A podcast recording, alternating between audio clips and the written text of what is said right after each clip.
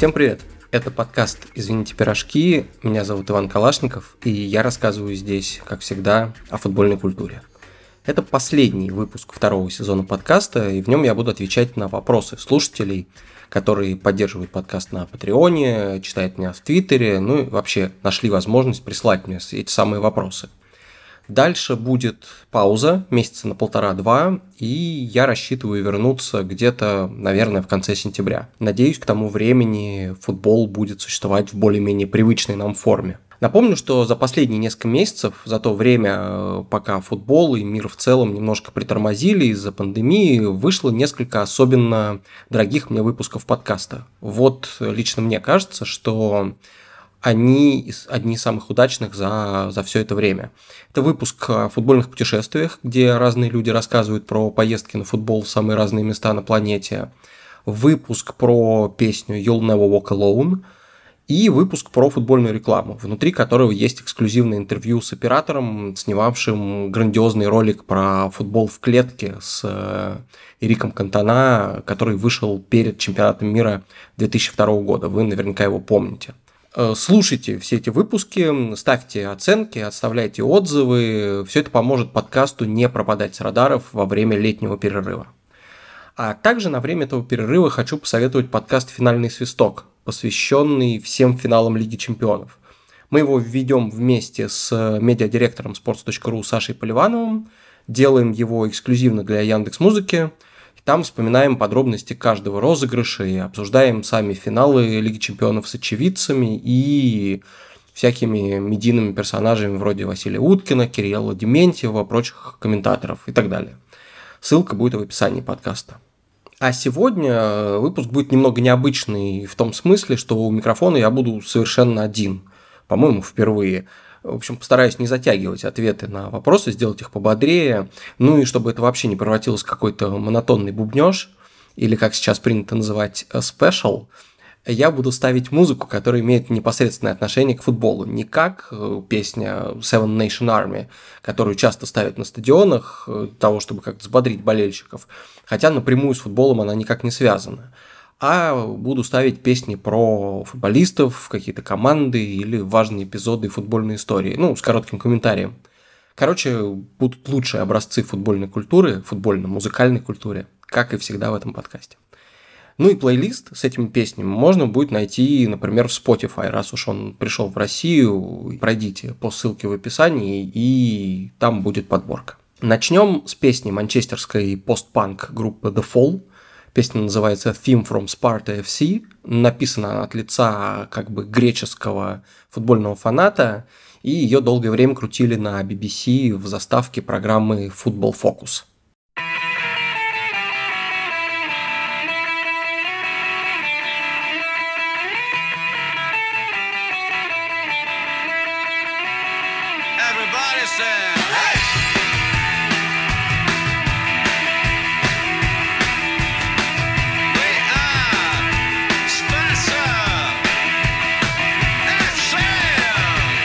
Итак, первый вопрос. Задает его Алексей Татарников, который поддерживает подкаст на Patreon. Спасибо ему и всем остальным. Если вы вдруг не знаете, у подкаста есть Patreon, можно пройти по ссылке, подписаться на какую-то сумму отчислений поддержки в пользу подкаста и таким образом помогать ему существовать, выходить более регулярно и так далее.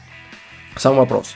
Может ли случиться такое, что баланс сил в европейском футболе изменится, что в топ четыре попадут и станут на самом деле считаться топами среди любителей футбола условные чемпионаты Франции, Португалии или России?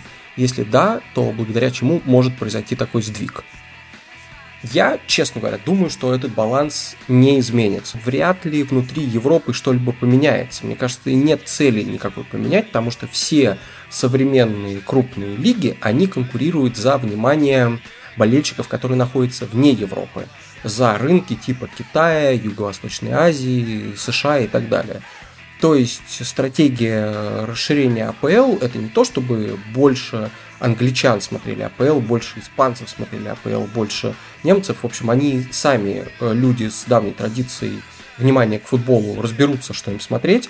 А стратегия этих лиг в том, чтобы привлечь новых зрителей и желательно на рынках, где много денег, а, так сказать, зритель еще не определился до конца, за кого ему болеть, что он, например, вчера он еще болел за Реал Мадрид, условный там китайский зритель, а сейчас можно попробовать его переманить, сделать фанатом Манчестер Сити и закрепить. Вот за это идет вся, вся борьба. И, конечно, на этом фоне к какому-то, например, чемпионату Франции сделать скачок хотя бы там с условного пятого на условное третье место будет довольно сложно, еще и потому, что даже если есть какие-то усилия, чтобы сделать ПСЖ топ-клубом, одного клуба недостаточно, даже если он начнет регулярно доходить до каких-то поздних стадий Лиги Чемпионов, выигрывать и так далее, должна быть для привлекательности лиги должна быть конкуренция внутри самой лиги, и должно быть несколько клубов, которые периодически еще себя показывают и в Европе, и ведут какую-то активную конкуренцию внутри своего чемпионата. Конечно, до этого очень далеко. То есть, если бы, вот, например, помимо денег из Катара, которые пришли в ПСЖ, в то же время пришли какие-нибудь деньги из Саудовской Аравии в Марсель, в Монако стало бы вдруг намного больше российских денег, чем там есть сейчас. Если бы кто-нибудь, да неважно на самом деле откуда даже будут эти инвесторы, если бы кто-нибудь вложил еще больше денег в Лион, и эта конкуренция бы стала настолько мощный, что каждый, например, матч между четырьмя этими командами стоило бы смотреть, и причем смотреть не только тем, кто французским футболом интересуется, а вообще, то тогда только можно говорить о том, что какой-то престиж лиги будет подниматься, и она может куда-то ворваться. Следующий вопрос задает Дмитрий Инкин. За счет чего Россия до сих пор так высоко в таблице коэффициентов УЕФА? Потому что очки в коэффициентах УЕФА рассчитываются на протяжении пятилетнего периода. То есть это сумма за последние пять сезонов набранных. Если, например, какая-то федерация, клубы, например, российские проваливаются в одном сезоне, как это было в прошлом, то к этому добавляются показатели четырех предыдущих, и вот это общая сумма. То есть можно в одном провалиться, в другом очень хорошо выступить, и, и в третьем, четвертом, пятом, и за счет э, соседних сезонов продолжать удерживать вот эту вот э, планку. Но Россия умудрилась э, в прошлом сезоне так бездарно выступить, там ни один клуб не вышел из группы, ни в Лиге Европы, ни в Лиге Чемпионов, и причем, по-моему, везде еще и последнее место заняли. Рекордно низкое количество очков, и за счет этого Россия впервые за какое-то время уступила шестую строчку Португалии. То есть сейчас шестая Португалия, а Россия седьмая. На ближайшей Лиге Чемпионов это не скажется. У России по-прежнему будет два клуба в группе Лиги Чемпионов напрямую, один в квалификации. Но уже со следующего сезона, то есть две тысячи двадцать один двадцать два, Португалия и Россия поменяются местами, и, соответственно, у Португалии будет три клуба, у России два. И на самом деле вот в таблице, если посмотреть там на верхнюю ее часть, э, интрига как раз только между Португалией и Россией сохраняется, потому что топ пять далеко и внутри там не будет каких перестановок особых. Дальше Португалия и Россия, которые могут поменяться местами, если одна страна провалится, а дальше страны, которых просто сложно сделать скачок какой-то масштабный, потому что у них мало клубов. То есть даже если Спортинг, Порту и Бенфика, например, удачно выступит и все, например, выйдут в какой-нибудь плей-офф и в Еврокубках, все равно дальше они попадут на там Реал, Барселону, английские клубы проиграют и не наберут уж настолько много очков, чтобы скакнуть выше и, например, обогнать Францию. Это будет слишком сложно. Переключим музыку. Поставлю песню испанской группы «Фраг». Это аббревиатура, которая шифровывается как «Объединение атипичных рэперов из города Кадис». И они будут на протяжении пяти минут зачитывать о своей нелюбви к современному футболу, перечисляя футболистов из восьмидесятых и девяностых. Там даже возникнут люди типа, понятное дело, Карпина, Мостового, Олега Соленко и, возможно, даже Виктора Анопко. В общем, люди, которые помнят, как в девяностых все рубились, футболисты еще не были суперзвездами, зарабатывали какие-то понятные разуму деньги и, в общем, раньше было лучше.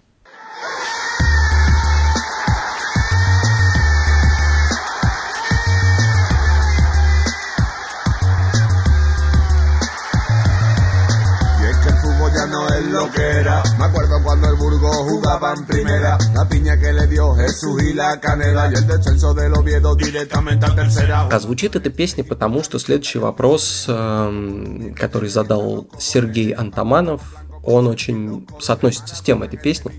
Вопрос такой. Интересная история лозунга «Support your local team». Как с этим в мире? Что это за история? И еще Сергей просит назвать топ книг от автора подкаста. Давайте сначала про «Support your local team». Лозунг всем знаком, поддерживай свою местную команду. По-моему, нет какого-то у него одного человека, который бы его изобрел. Это все часть движения against modern football, против современного футбола. То есть, когда болельщики начали понимать, что э, с развитием спорта как бизнеса и вообще с какой-то с усилением капиталистической стороны футбола, э, он отдаляется от простого болельщика. И, конечно, это как-то немножко ломает саму идею того, что это самая популярная, самая доступная, самая общечеловеческая игра в мире.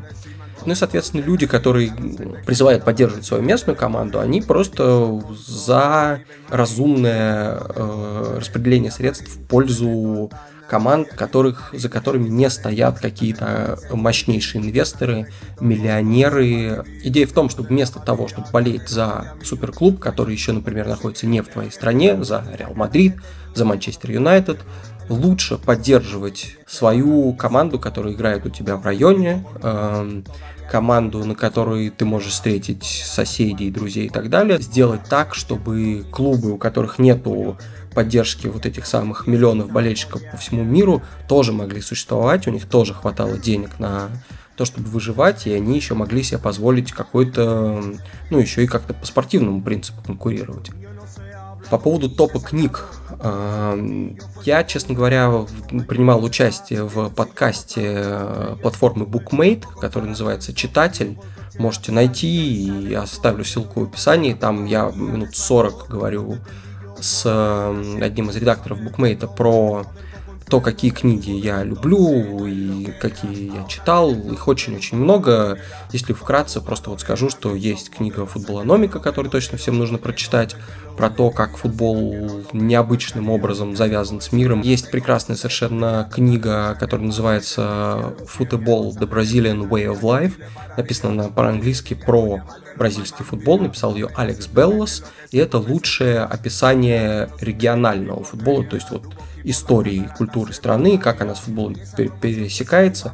Понятно, что в, Бра... в случае Бразилии это невероятно интересно, очень много каких-то взаимопроникновений, и ее вот прям очень советую.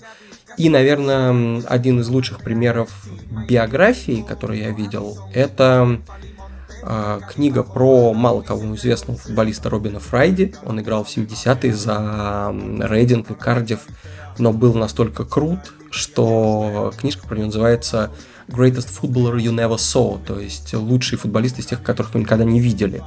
И один из людей, который написал ее, это бас-гитарист группы Oasis, то есть тоже связь между музыкой и футболом, которая мне всегда интересна.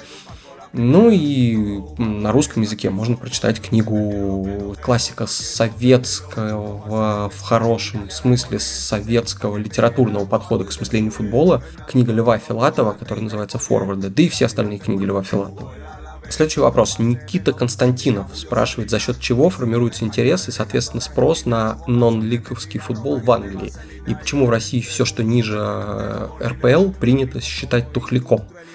Ну, главная причина – это, конечно, культурная традиция ходить на футбол в Англии. То есть, потому что он очень, футбол очень-очень-очень давно появился. Когда он появлялся, у него не было конкурентов, и это развлечение, оно как бы со временем выдержало конкуренцию. То есть, когда появилось кино, когда появился театр, любые другие формы развлечения, и даже в там, последние годы, когда появился интернет, гаджеты и все, что с этим связано, все равно футбол, он просто сидит в традиции. То есть поколение из поколения передается идея, что вот в субботу в три часа по Гринвичу можно сходить на футбол, и, в общем, это не является маргинальным каким-то занятием, он является просто полноценным культурным развлечением. И главное, что, опять-таки, в Англии вот этот э, нон-лиг футбол, футбол на уровне ниже четвертого дивизиона, он очень тесно привязан к местным комьюнити. А опять-таки, самым логичным развлечением будет сходить на тот клуб, который ближе всего к тебе, и опять-таки встретить там знакомых, родных, а не ехать куда-то, чтобы отдать кучу денег за Манчестер Юнайтед тоже. Поэтому это просто... Это просто норма, это просто культурная норма жизни. Кроме того, нон-лиг клубы часто получают гранты от администрации города на какие-то вещи типа, не знаю, строительство стадиона. То есть, например, вот со всем известным клубом United of Manchester именно такое случилось. Они построили себе стадион не так давно, несколько лет назад, и им непосредственно вот городской муниципалитет дал денег на то, чтобы они построили его там на отшибе, и вокруг стадиона начал формироваться просто новый, пригодный, приятный для жизни район. Что касается России, почему в России это не очень популярно, ну, именно потому, что, я думаю, я, я бы не сказал, что это тухляк, как формулирует автор вопроса, потому что, ну, мы все знаем, что эф эн эл – это лучшая лига мира, да, и что, конечно, какой-то интерес к футболу ниже эр пэ эл в России есть, тем более, что Россия огромная страна, и очень многие из этих клубов играют в действительно больших городах, и у них действительно есть болельщики. Вот. Но главный, мне кажется, минус э, российского футбола в том, что он, ну, он зависит от государственных денег. И получается, что у каждого клуба, какой бы, опять-таки, большой город за ним ни стоял, как бы преданно болельщики его не поддерживали, э, нельзя быть уверенным в его будущем. У него будущее всегда под сомнением. Сменится, например, губернатор или там мэр города. И все, может, деньги бюджетные перестанут в клуб поступать, что делать дальше, непонятно. В общем, проблема в том, что нет баланса между государственными и частными деньгами, и из-за этого будущее практически любого клуба в России почти всегда под вопросом. И строить как-то, связывать свою жизнь с ним, ну, это я от лица болельщика говорю, и поддерживать его, и считать это частью своей жизни, зависеть от этого, и рассчитывать на это, и верить в то, что ты будешь получать положительные эмоции большую часть времени. Ну, в России это такая, скажем так, очень рискованная инвестиция. Именно поэтому какие-то низовые инициативы развиваются очень большим трудом. Ставлю следующую песню. Ее написала группа Sirius Drinking, группа из Норвича, как раз одни из любителей такого низового футбола. Называется она Love on the Terraces. У них вообще почти все песни про футбольных болельщиков и про алкоголь. Ну, в общем, очевидное сочетание.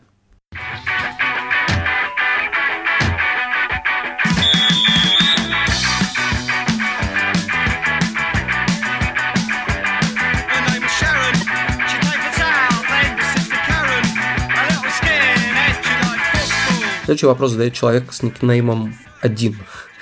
Интересно было бы послушать про крутые любительские клубы. Например, шотландский Queen's Park, до сих пор третий по титулам клуб Шотландии среди воспитанников Эндрю Робертсон. Команда подписывает только любительские контракты, но при этом играет во втором дивизионе. Да, есть такой Queen's Park. Это действительно старейший любительский клуб в мире, если я ничего не путаю. тысяча восемьсот шестьдесят седьмой год. На десять лет позже, чем Шеффилд, который первый клуб в мире вообще, но вот Queen's Park очень-очень долгое время был любительский, то есть не платил игрокам принципиально денег за футбол. То есть вообще никаких денег не платил. Смысл в том, что там играли люди, у которых есть другая профессия, и футбол они только за, так сказать, за цвета клуба. Queen's Park непосредственно существовал за счет того, что они... С какого-то момента им начал принадлежать стадион Хэмпден Парк, очень известный, это стадион, на котором играет сборная Шотландии, и им принадлежала земля под этим стадионом, и потом они его сдавали, соответственно, в аренду сборной Шотландии, и там проходили, проходили все турниры Шотландской Федерации футбола. То есть представьте, что есть клуб, как будто любительский клуб владеет землей под Лужниками или самими Лужниками. Кстати, он играл все-таки не во втором дивизионе, а он играет в Лиг-два шотландской, а это все-таки четвертый шотландский дивизион. Не так давно был третьим, сейчас вот упал в четвертый. И нас, конечно, к сожалению, в две тысячи девятнадцатом году, осенью прошлого года, они перестали быть любителями, потому что поняли, что все это уже не рабочая экономическая схема. Они продали сейчас стадион Федерации. Последние годы пытались брать профессиональных игроков в аренду, чтобы им платили клубы, которые, которым эти игроки были не нужны. Но в конце концов все завязали. Теперь они уже не, не любительский клуб. Среди воспитанников действительно был Эндрю Робертсон, а, наверное, самый знаменитый игрок в истории Queen's Park – это Алекс Фергюс. А из других интересных любительских клубов это Corinthian-Casuals. Благодаря его названию появился бразильский Corinthians, а белая форма Corinthian-Casuals когда-то давным-давно, в начале двадцатого века, вдохновила мадридский Реал на белую форму. Если найдете выпуск подкаста про футбольных пионеров, про то, как Англия передала всему миру футбол, там подробно рассказано. Я рассказывал эту историю. И вот Corinthian-Casuals сейчас играет в седьмом английском дивизионе. Это самый выше всех располагающийся любительский клуб в Англии. Ну и, в общем, да, они тоже они обеспечивают игроков какой-то там, по-моему, формой, возят их на матчи и так далее, но непосредственно за матчи не платят. Вот соблюдают кодекс клуба, который тоже очень давно был ос- основан. Так, следующий вопрос задает э, Лео Цет. Наверное, так будет прочитать э, правильно. Этот никнейм. Лёня, привет, кстати. Расскажи, пожалуйста, про самые интересные футбольные формы и эмблемы команд низших лиг, которые ты посетил. Их очень много, конечно, естественно. Я начну с своей любимой команды, своей местной команды, которая называется Европа, играет в четвертом дивизионе испанском, находится в Барселоне. И была среди... была одной из... по-моему, десяти команд, которые играли в самом-самом первом розыгрыше Ла Лиги.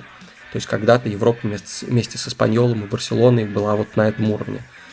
И у них очень забавная эмблема. Ее нарисовал художник э, местный, который специализировался на морских пейзажах, ну, типа Айвазовского, да, художник-маринист. И вот, вот он нарисовал себе лодочки, волны и так далее, и параллельно играл в футбол. И его попросили, сказали, раз ты умеешь, нарисуй эмблему нашего клуба. Он нарисовал какие-то ворота, мяч, и все это вписал не в круг, не в какой-то там в гербообразный фон, а сделал что-то типа обкусанного яблока. Это очень удивительная форма, нужно вам найти ее, посмотреть.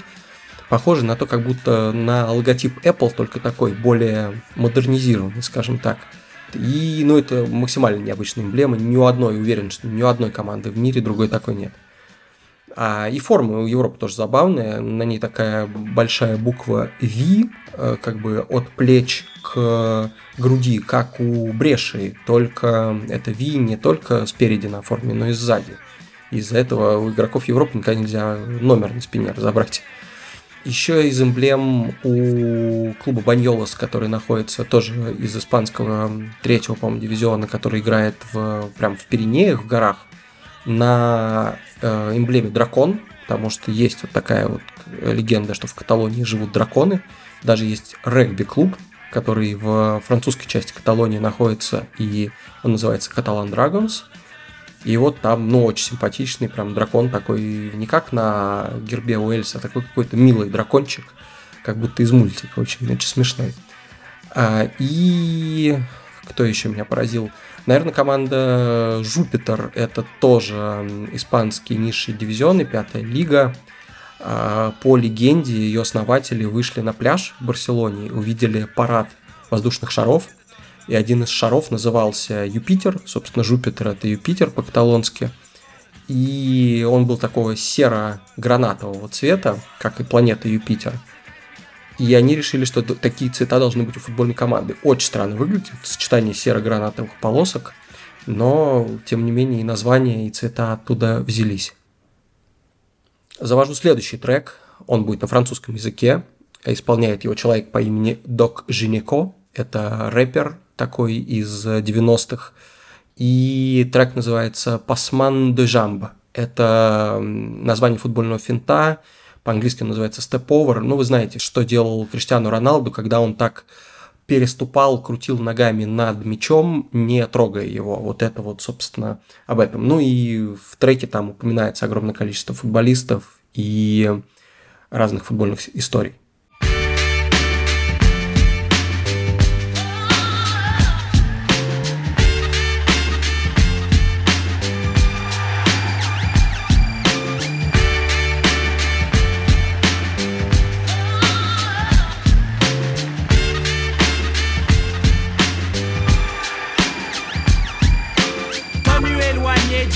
niveau des pros. Je reviens agile comme Bébéto. Guette ma technique, je suis physique. Numéro один au classement des tchatchers. Следующий вопрос. Дмитрий Куркин. Собираешься ли ты сделать выпуск про фэнтези-футбол? Тут я должен признаться, что вместе с Димой Куркиным мы играем в фэнтези-лиге по английской премьер-лиге. Это такая хитрая лига с драфтом, то есть у каждого участника уникальный набор футболистов. Нельзя всем взять себе в команду Салаха, Стерлинга и так далее. Нет, мы как бы в системе американского драфта, когда у каждого владельца уникальная команда. И, конечно, я просто как большой любитель фэнтези-футбола обязательно сделаю про него выпуск. Собирался сделать, на самом деле, его еще как бы в этом сезоне, но этим летом вышел выпуск подкаста Blitz and Chips. Наверняка кто-то из вас его слушал. Это выпуск про поп-культуру в целом. Его ведет Гриш Пророков. И вот как раз у него вышел выпуск про фэнтези-футбол. Очень хороший. Там люди очень-очень правильно все объяснили. В том числе там был еще один участник нашей лиги, который рассказал про нее. Короче, все послушайте этот подкаст. Ссылка будет в описании. А я потом как-нибудь сделаю свою версию. А пока скажу лишь, что там будет точно совершенно история про гроссмейстера Магнуса Карлсона, норвежца, который э, занял в общем зачете одиннадцатое место в фэнтези АПЛ среди, по-моему, семь миллионов э, игроков. Хотя перед последним туром он шел на четвертом месте и мог даже претендовать на победу, но сделал капитаном Салаха как раз и скатился. Слава Бурлак спрашивает, был ли я на футболе в Праге, какие впечатления? Я, как ни странно, был на тренировке э, футбольной в Праге, когда меня журнал ProSport отправил делать интервью с... Э, Властимилом Петержелой. Он тогда тренировал команду «Виктория Жишков». Она играет в Праге. Тогда играл во втором дивизионе. Я пришел на тренировку, по-моему, аж там в десять утра, что ли. Очень странная была ситуация. По-моему, там половина футболистов была с похмелья.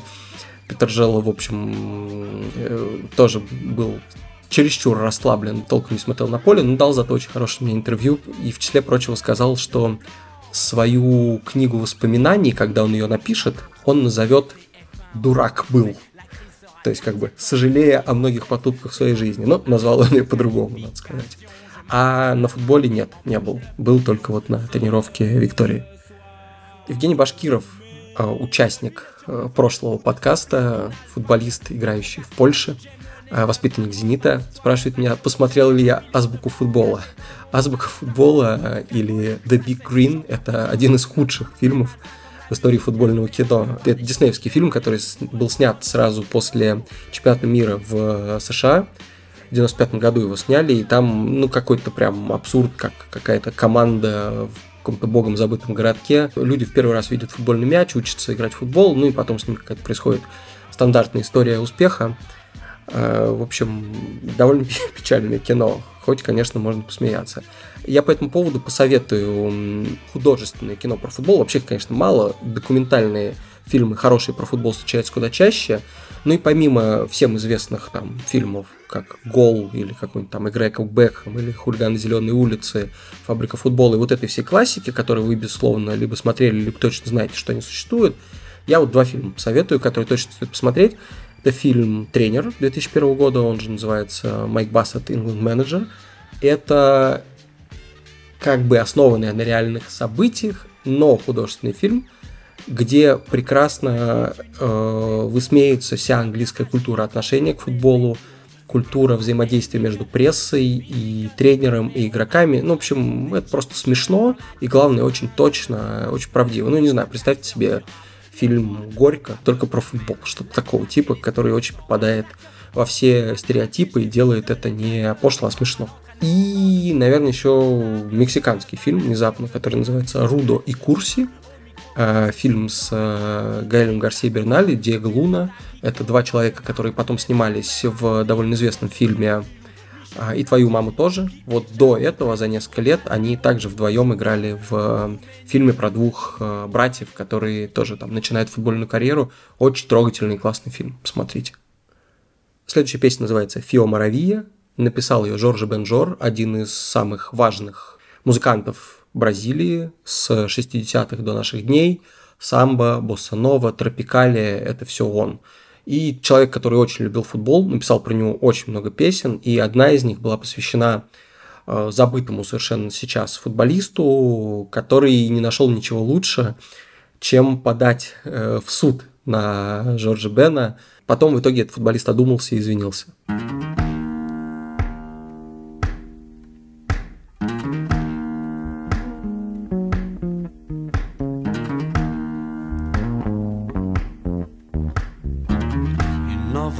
Ele chegou com inspiração, com muito amor, com emoção, com explosão, um gol, sacudindo a torcida aos тридцать три minutos do segundo tempo. Алекс Шварцер спрашивает, Реал пятидесятых – это самая мощная политическая услуга какого-либо футбольного клуба в отношении власти в своей стране, имея в виду его успехи на европейской арене на фоне политической изоляции самой страны после Второй мировой?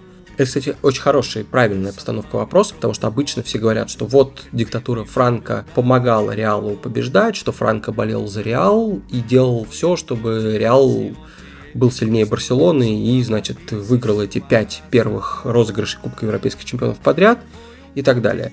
На самом деле все наоборот. Это Франко пытался посещать матчи Реала, чтобы ассоциироваться с этими победами и как бы делать вид, что за победой футбольного клуба стоит победа режима, стоит победа вот этой идеи большой и сильной Испании. В данном случае показательно, что уже после смерти Франко, после того, как власть перешла к другим людям, мадридский Реал пытался отдалиться вот от того, чтобы ассоциироваться непосредственно с его именем, потому что прямой заслуги э, генерала в том, что Реал Мадрид был сильной командой, конечно, не было. И большинство футбольных историков испанских сомневаются, что Реал получил какое-то нечестное преимущество.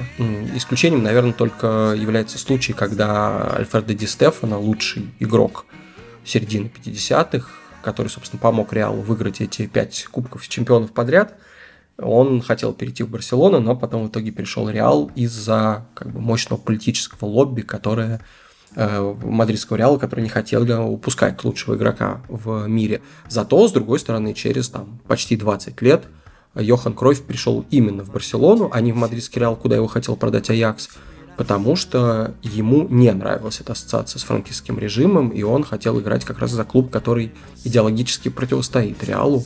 Для Барселоны это стало поворотным событием во всей истории клуба. Если э, оказывал ли какой-либо другой футбольный клуб такую политическую услугу, прям сложно сказать. Я могу, наверное, вспомнить, что в, во второй половине восьмидесятых в Европе довольно круто выступала Стяуа из Бухареста, румынская команда, и ей в тот момент управлял сын диктатора Чаушеску, его, по-моему, звали Валентин, Валентин Чаушеску. В восемьдесят шестом году Стяуа выиграл Кубок европейских чемпионов, по-моему, в восемьдесят девятом дошла до финала и проиграла там Милану. Но, опять-таки, понятно, что эти успехи Стяуа никак не э, обеляли, что ли, режим Чаушеску. То есть это был скорее инструмент для внутреннего влияния, наверное, в стране. И Стяуа при поддержке семьи Чаушеску боролась активно с, с бухарестским «Динамо», которое было тоже, как, как часто это бывает в случае «Динамо», командой э, внутренних органов. А так, ну, наверное, тут со сборными какие-то примеры лучше работают. Сборная Аргентины, вот, например, там военный режим, хунта аргентинская, когда проводила чемпионат мира в тысяча девятьсот семьдесят восьмом году, наверное, очень хотела использовать успехи своей сборной, чтобы показать, что вот, что у нас все нормально и что не все, не все так плохо. И э, вроде как есть такая идея, что победа сборной Франции в тысяча девятьсот девяносто восьмом году на домашнем чемпионате мира. В этой сборной Франции были собраны люди очень разного происхождения и называли ее Black, Blanc, Beur, то есть черный, белый и араб. И, соответственно, вот эта мультинациональность французской сборной, она противопоставлялась тому, что в середине-конце девяностых набирал популярность Национальный фронт, такая партия, которую возглавлял Жан-Мари Ле Пен, националистическая партия во Франции. А вроде как после победы в девяносто восьмом году это все пошло на спад, и националистические настроения стали падать. По крайней мере, сами французы такой точки зрения придерживаются. Максим Колбин спрашивает, будет ли вторая часть книги, но уже про Испанию. Имеется в виду то, что у меня есть книга, которая называется «Мир английского футбола», которую написал про Англию, про огромное количество клубов и событий в истории этой страны, футбольной истории. Про Испанию, боюсь, книги не будет, потому что Испания намного больше, путешествовать по ней сложнее, и я как-то... В основном изучаю футбольную Каталонию. И, наверное, это будет не книга, а какой-то другой формат. Что-то, конечно, очень хочется делать. Мыслей много, наблюдений много. Но я думаю, что скорее подкаст, видео или что-то такое, не книга. Следующий вопрос. Ольга Орлова спрашивает. Самая необычная еда, которую можно встретить на стадионах в Испании? Куда ходить за атмосферой? Много ли у топ-клубов туристов? Что и кого больше любят испанцы, баски, каталонцы и так далее? Так, еда. Ну, главная испанская еда на стадионах – это бокадильо. Это сэндвич в фольге. Э, в фольге, потому что, ну, чтобы лучше храниться и чтобы сохранял тепло, если это, например, э, подогретый сэндвич. Чаще всего вообще приносят с собой из дома и разворачивают и едят в перерыве. Прям такой ритуал. При этом есть очень забавная история о том, как Диего Марадона, перешедший из Наполи в Севилью, был такой эпизод в его карьере, он пришел на стадион, и какой-то мальчик на трибунах вот съел вот этот сэндвич, скомкал фольгу в комок и кинул ее на, на бровку. А Марадона подобрал этот импровизированный мяч из фольги и начал им чеканить. И это привело в дичайший восторг всех болельщиков Севильи, в общем, которые тогда не побеждали в Кубке УЕФА каждый, каждый год, а, скажем так, не так бодро себя чувствовали. Вот для них это прям великое событие. Тут же появились какие-то футболки с изображением Марадоны, которые чеканят этим мячиком из фольги. В общем, такая вот история, связанная с самой популярной едой. А так, тоже как-то рассказывал в одном из подкастов, что испан, для испанцев семечки и попкорн – это прям классический атрибут похода на футбол. И семечки, по легенде, завезли советские танкисты во время гражданской войны. А попкорн просто вот почему-то пришло испанцам в голову, что кино и футбол смотрят примерно одинаково, хотя это не значит, что атмосфера, как в кинотеатре, что они сидят, молчат и едят попкорн. Нет, они очень бодро кричат, размахивают, расшвыривают попкорн по рядам, но вот почему-то он проник на стадионы, не знаю как, но, но всегда такое наблюдается. Самая классная атмосфера, наверное, из того, что я видел, это Андалусия, Севилья, Бетис. Ну и вообще в Испании совершенно точно надо ехать на региональные дерби. То есть если есть какая-то провинция и в ней есть два более-менее сопоставимых клуба, матчи между ними всегда будут просто лучшими. То есть матчи Севильи и Бетиса, матчи Овьеда и Хихонского Спортинга, Депортивы и Сельты, Атлетика и Реал Сосьедад, вот это все, даже лучше, чтобы это было за пределами Мадрида и Барселоны, это все идеально для, не то чтобы знакомства, для знакомства с погружением с испанским футболом. Кстати, тут я должен сказать, что Оля Орлова и еще три девушки, которые любят немецкий футбол, делают подкаст «Hexenkessel». Вышло, мне кажется, на данный момент сейчас то ли три, то ли четыре выпуска. Я обязательно оставлю ссылку в комментарии. Все, кто интересуется немецким футболом, мне кажется, должны его послушать, потому что такой очень классный, свежий взгляд на, на то, что там происходит. И в связи с этим следующей песней будет песня группы Die Totenhosen, немецкие панки, которые болеют за дюссельдорфскую фортуну и очень не любят Баварию. Песня называется «Байерн», то есть «Бавария», но на самом деле она абсолютно антибаварская. Понятно, почему. Клуб, доминирующий в чемпионате, деньги, Ули Хёнес и все такое. В общем, очередной нонконформистский гимн.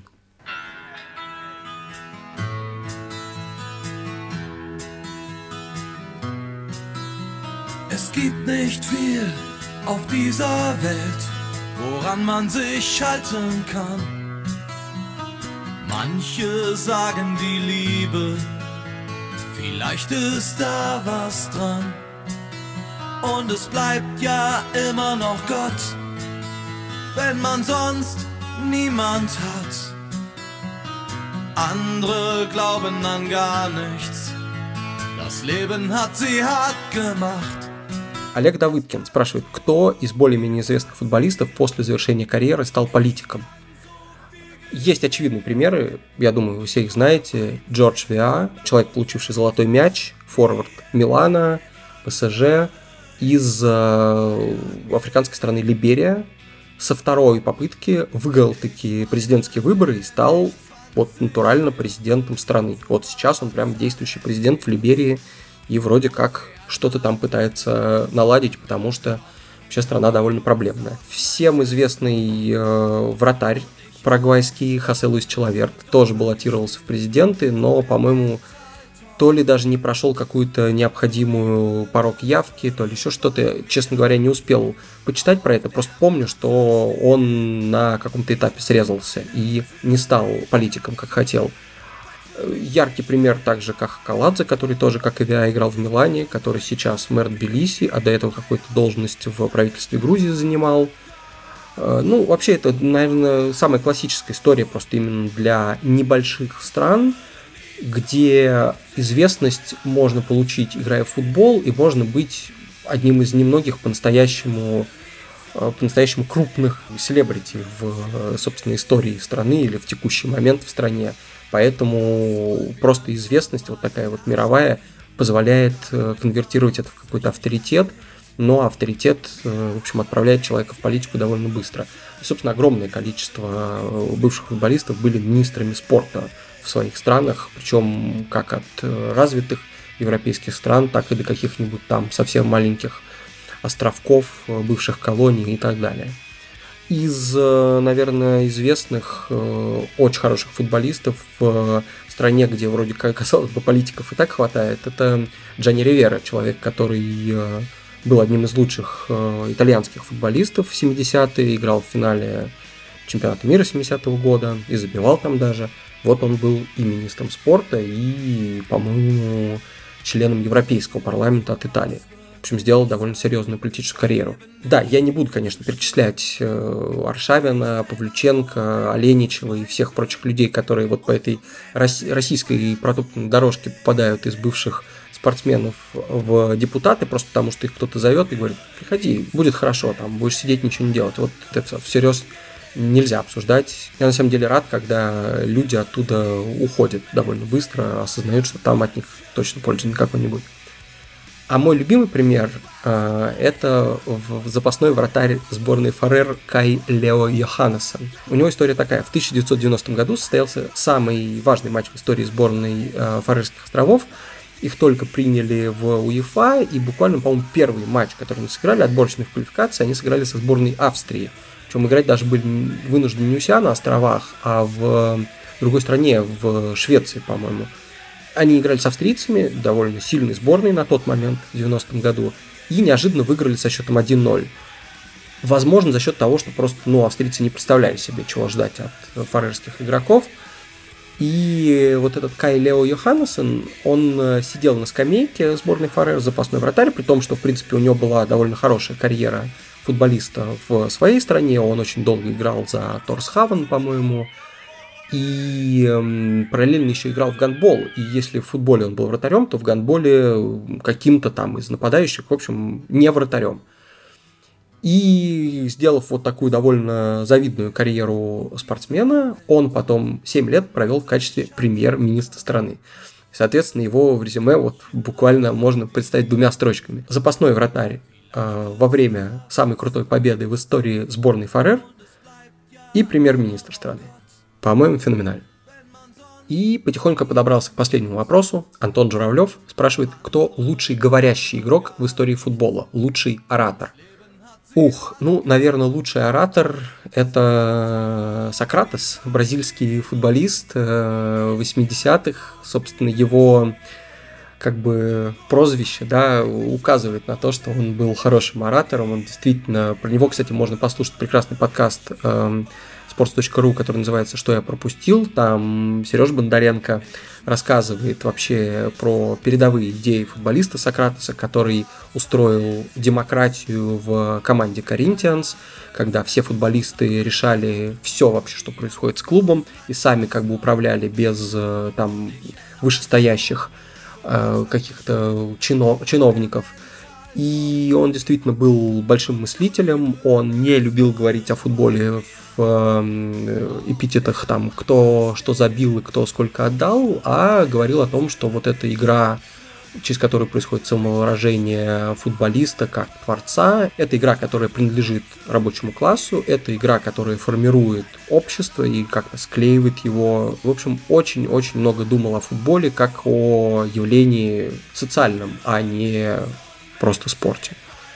Конечно, хорошим оратором был Йохан Кройф, потому что, ну как оратором, он был человеком, про которого говорили, что у него есть мнение абсолютно по любому поводу, и он физически не способен его не высказать.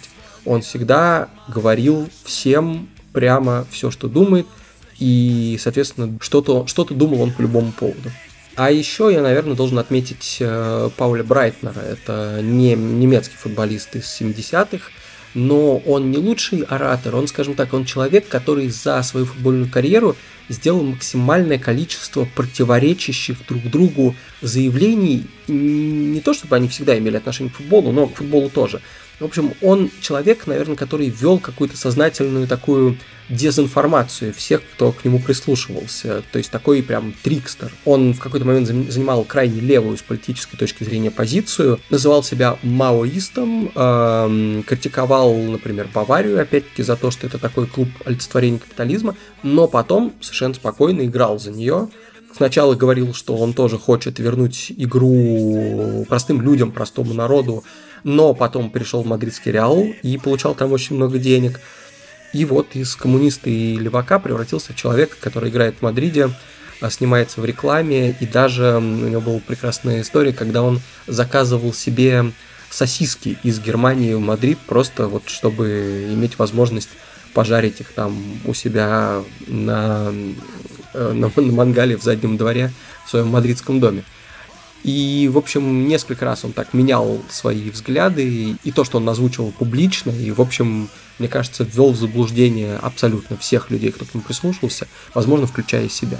Ну и стоит добавить, наверное, двух англичан, да, Гарри Линекера и Гарри Невилла. В этом смысле английская футбольная культура всегда давала миру людей, которые умели не только играть в футбол, но и хорошо говорить о нем. Ну и в этот момент нужно передать микрофон еще одному англичанину, человек, которого зовут Стивен Патрик Морриси, и он споет песню про мюнхенскую трагедию тысяча девятьсот пятьдесят восьмого года, в котором погибла команда Манчестер Юнайтед.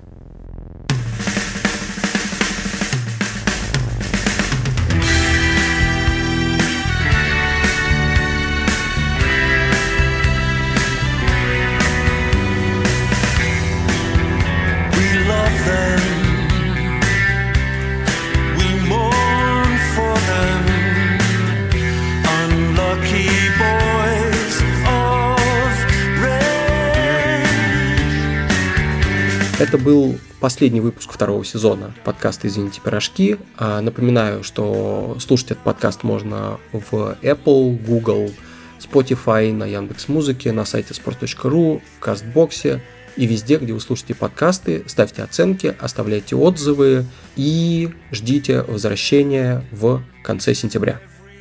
Здесь был Ваня Калашников. Всем пока.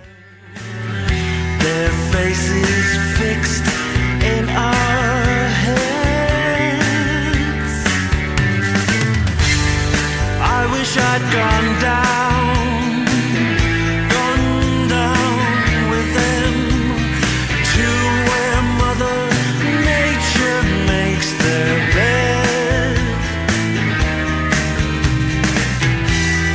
They can't hurt you, their style will never desert you.